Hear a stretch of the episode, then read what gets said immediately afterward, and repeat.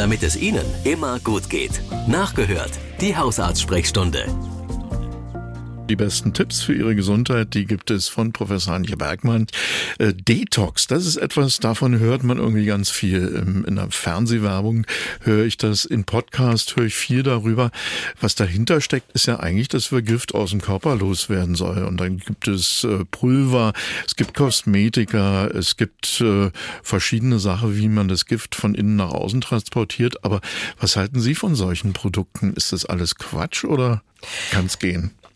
Das ist schwierig. Äh, in der Regel Detox, äh, sogenannte Detox-Präparate ähm, entgiften nicht wirklich, sondern sind vielleicht einfach ähm, auch sinnvoll, um in einer bestimmten Zeit, äh, das, da bietet sich ja das neue Jahr immer an, ähm, mit ja vermeintlich gesunder Ernährung irgendwas zu ändern. Also entgiften, das macht der Körper selber über Leber, über Niere und über mhm. Haut und über Schleimhäute. Und falls eins der Organe nicht funktioniert, hat man natürlich Probleme. Aber diese klassischen Detox-Anwendungen, Pulver, Kosmetika, Tees sind ja eher ja, Lifestyle-Präparate. Und da würde ich sehr vorsichtig sein. Manchmal macht das auch mehr Schaden als Nutzen. Wenn man wirklich entgiften will, also in, entgiften in Anführungsstrichen, dann sollte man eine gewisse Zeit auf Nikotin oder insgesamt auf Nikotin verzichten, also nicht rauchen. Man sollte auf Alkohol verzichten, vielleicht weniger Kaffee und weniger Junkfood zu sich nehmen. Und ähm, da tut man seinem Körper sehr viel Gutes. Ja, ich wollte ja auch gerade sagen, ich habe im Biologieunterricht nicht immer gut aufgepasst, aber dass unser Körper das schon von alleine ganz gut hinkriegt, daran konnte ich mich irgendwie auch noch erinnern. Es werden ja mhm. sogar Detox-Kuren angeboten. Äh, da leben die Menschen, und das haben Sie ja eben schon angesprochen, eine gewisse Zeit auch mal abstinent, ernähren sich gesund. Äh, oft ist das dann auch mit Fasten verbunden. Mhm. Kann man sowas machen? Kostet ja auch Geld, muss man meist selbst bezahlen, soweit ich weiß. Ja, das ist vielleicht sogar was ganz Sinnvolles. Detox kann man ja ganz äh, mit vielen Bereichen machen. Mhm. Zum Beispiel auch medial, ne? Also mal eine gewisse Zeit auf Handy und auf alle Medien verzichten. Ja, oder nicht reden zum Beispiel. Oder eben auch, ja, man kann in Schweigekloster gehen, gibt's auch. Mhm. Also um einfach mal ähm, abzuschalten und ähm, vielleicht gucken, was ist das Wesentliche im Leben. Ähm, diese Fastenkuren, wer gesund ist, kann das gerne mal ausprobieren. Alle, die chronische, Medik chronische Erkrankungen haben, Medikamente nehmen, bitte den Hausarzt mal fragen.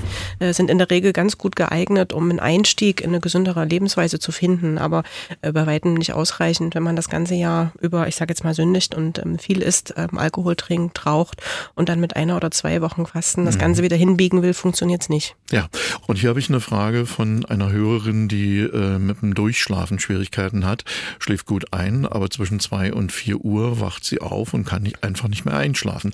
Jetzt hat sie sich mit einer Freundin darüber unterhalten, wie man das eben so macht und die hat gesagt, naja, das könnte an den Nebennieren liegen, das hat sie gehört und es hat vielleicht was mit dem Cortisolspiegel zu tun.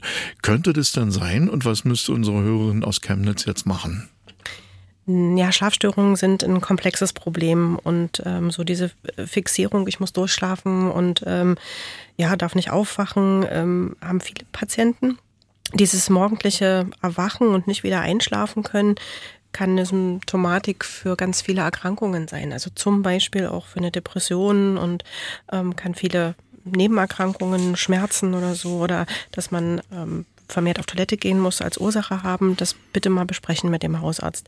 Dass der Cortisolspiegel tagesabhängige Schwankungen hat, das ist richtig, da hat die Freundin recht. Dass man aber wegen einem hohen Cortisolspiegel zwischen zwei und vier regelhaft aufwacht, ähm, das ist eher nicht so.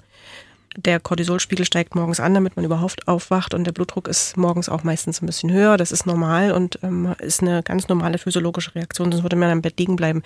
Aber dieses ähm, nächtliche nicht wieder einschlafen können, lange wachlegen, hin, hin und her wälzen, grübeln, kann ganz viele Ursachen haben und Depression ist wirklich eine der häufigsten. Mhm. Ich habe letztens, und jetzt oute ich mich schon wieder als jemand, der manchmal Fernsehwerbung doch deutlicher sieht, als man sollte vielleicht, äh, da, da gab es die Lösung dafür und das hieß einfach so ein Spray nehmen, das war auf Melatonin-Basis und dann wäre alles wieder gut. So einfach ist aber wahrscheinlich nicht, ne? Ja, Melatonin ist ein Hormon, was produziert wird, wenn es dunkel wird. Das heißt also, es ist schon auch schlafanstoßend. Ähm, die Dosierungen, die man mit Sprays, Tabletten erreicht, ähm, sind meistens nicht so hoch, dass die wirklich mhm. effektiv sind. Wird in Amerika ganz viel genutzt, ähm, ist auch hier frei verkäuflich für Schlafstörungen, Jetlag vor allen Dingen. Hat jetzt wenig Nebenwirkungen, weil es im körpereigenem Hormon sehr nahe kommt und ähm, versuchen kann, äh, Symptomatik zu bessern. Also wer es mal ausprobieren möchte, gerne. Aber ich denke, man sollte erstmal auf Ursachensuche gehen. Dann habe ich hier die Frage eines Hörers oder einer Hörerin, das ist leider aus der E-Mail nicht zu erkennen. Äh, der hat großen Leidensdruck. Mhm. Das eine ist ganz erfreulich, der hat innerhalb von zwei Jahren 45 Kilo abgenommen, was ja totaler Wahnsinn ist. Mhm. Er ist natürlich auch sehr, sehr stolz, hat aber jetzt mit der hängenden Haut zu tun. Ja. Manche sagen auch Hautschürze dazu, wenn es nicht so schön aussieht. Er macht auch Sport, aber er kriegt es damit eben nicht hin. Und er fragt, äh, kommt für ihn eine OP in Frage und welche Chance hat er überhaupt, dass die Krankenkasse sowas bezahlt? Die Chancen sind ähm, ganz gut. Er sollte sich in einem Zentrum für plastische Chirurgie vorstellen, dass man auch mal schaut, ob diese hängenden Hautfalten Folgeerkrankungen nach sich ziehen, also Pilzbesiedlung, Infektionen. Mhm. Das kann ja durchaus ähm, eine Ursache sein, wenn er das Gewicht bis jetzt gehalten hat und ganz viel Sport macht und tatsächlich auch Muskulatur aufbaut. Ähm, so gegen zu viel Haut, die über Jahre lang ausgedehnt war, kann man ganz wenig machen mit herkömmlichen sportlichen äh, Mitteln. Wenn man dann operativ tätig ist, kann man ganz viel ähm, Gutes bewirken und einfach auch für Selbstwertgefühl und für die ja zukünftige ähm, Fitness was tun, weil man bewegt mhm. sich natürlich auch viel, viel besser und hat nicht so ein Problem, wenn man dann ins Schwitzen kommt. Aber zwei Jahre, 45 ja. Kilo, ich finde, da ist er zu Recht echt stolz. Jetzt halten, das, das ist das ja. Wichtige. MDR Sachsen ist hier, wir sind in der Hausarztsprechstunde. Professor Antje Bergmann ist bei uns und ich habe hier eine Frage reinbekommen von einer Hörerin, die musste letztens äh, wegen Medikamenten, weil die alle waren zum Arzt und da war es so voll, dass sie richtig erschrocken war und hat am Tresen, am Empfang gefragt, was heute so los ist und da sagte die Schwester, ja, das ist jetzt schon eine ganze Weile so und jetzt fragt sie sich, haben wir wirklich so viel Erkältungskranke im Moment oder sind wir durch Corona jetzt einfach so sensibel, dass wir wegen ihrem Husten schon zum Arzt gehen? Ja, es ist komplex und es ist äh, vielleicht nicht ganz einfach zu beantworten. Ja, ähm, es ist tatsächlich eine Infektwelle, die ist aber schon wieder am Abklingen, die uns äh, als Hausärzte beschäftigt und natürlich auch als Kinderärzte. Das, was wir beobachten, ist, dass äh, Patienten durch die letzten zwei Jahre schon durchaus verunsichert sind und sie nicht ganz einschätzen können, vielleicht auch ähm, Jüngere gar nicht erst gelernt haben, was mhm. man mit äh, banalen Infekten macht, was man so zu Hause an Hausmittelchen hat und wann man denn wirklich zum Arzt geht. Die Älteren sind da so ein bisschen gewiefter, die melden sich ähm, eigentlich nicht, die scheuen die vollen Hausarztpraxen und kommen erst, wenn sie es überstanden haben in der Regel. Ähm, das kommt hinzu und dann vielleicht auch, äh, weil die letzten zweieinhalb Jahre doch ähm, wenig Infekte durchgemacht wurden und das gerade im Kindesalter ganz wichtig ist, ähm, dass das Immunsystem trainiert und viele Kinder bringen jetzt ihre äh, Kita-Keime mit nach Hause und stecken natürlich die Eltern wieder an und die sind dann wieder krank. Also das ist äh, sehr, sehr komplex. Es ist wirklich viel, viel los in den Praxen und ähm, ja, manchmal ist es günstig, wenn man ein, zwei Tage vielleicht auch mal ähm, zu Hause bleibt, auskuriert, K.O.-Tage mhm. nimmt und sich dann erst meldet, wenn es nicht besser ist. Und ja. auf die Hausmittelchen wie Tee inhalieren, mal bei Kopfschmerzen Schmerztablette nehmen, äh, Wadenwickel, alles sowas erstmal zurückgreift. Vielleicht sollten wir mal eine Sonderausgabe machen, nur mit Hausmitteln. Ich werde das nachher ja, gleich mal meiner gerne. Redakteurin vorschlagen. Das finde ich eine gute Idee, ja. dass man wieder lernt, auch äh, sich auf alte Dinge zu verlassen. Ich weiß, meine Oma hatte auch für alles eine Lösung. So, jetzt gucken wir mal, ob Sie eine Lösung haben für den nächsten Hörer. Der hat sich nämlich bei uns gemeldet. Der musste wegen des Verdachts einer Halswirbelsäulenerkrankung ins MRT, also in das Magnetresonanztomografiegerät. Und dafür musste er seinen ganzen Schmuck abmachen, auch sein Ohrenpiercing. Und keiner konnte ihm so recht sagen, warum das so ist. Haben Sie eine Antwort? Ja, das Magnetresonanztomogramm wird ja in einem Gerät gemacht, was ein ganz, ganz starkes Magnetfeld erzeugt und äh, alles, was äh, magnetisiert äh, werden kann, wird dann übermäßig erwärmt und es ist ähm, vorstellbar, dass gerade Piercings an sensiblen Stellen, ähm, also zum Beispiel auch, ich denke jetzt nicht nur ans, zum ja Beispiel, zum Beispiel, aber auch im Gesicht, ähm, wenn da das zu einer starken Hitzeentwicklung kommt und auch teilweise das Gerät natürlich alles Metallische anzieht, also auch Brillen sind schon durch die Gegend geflogen ähm, ist das nicht so ganz ohne. Deswegen ist die erste äh, Maßnahme auf alles Metall, was man ablegen kann, verzichten. Ja, Mensch, da denke ich jetzt gerade, ich hatte ja mal einen Unfall und da ist bei mir so ein bisschen Metall eingesetzt worden. Das ist da immer noch drin. Äh, muss ich da vorher noch eine Operation machen, damit da nichts passiert? Das kommt auf die Körperregion an und äh, die Art des MRT. Also ah. ähm, es geht auch unter Umständen ähm, mit Metall im Körper, je nach Region. Und ähm, selbst wenn man einen Herzschrittmacher hat, muss man vorher ausschalten, wieder anschalten, kann man unter Umständen in besondere MRTs, aber dann natürlich unter Aufsicht. Und da haben wir die Mail eines Hörers reinbekommen.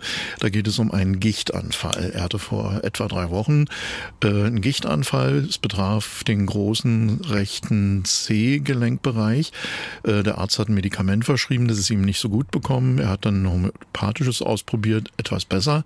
Äh, aber die Schwellung ist immer noch ziemlich stark und die Schmerzen kommen punktuell, vor allen Dingen auch am Abend immer mal wieder. Auf die Nahrung achtet er schon. Was könnte er denn noch tun für einen besseren Heilungsprozess? Ja, Gicht ist jetzt nicht so ganz selten, betrifft viele Hörerinnen und Hörer, denke ich, aber eben vor allen Dingen Männer, gerade Großzehen, Grundgelenk.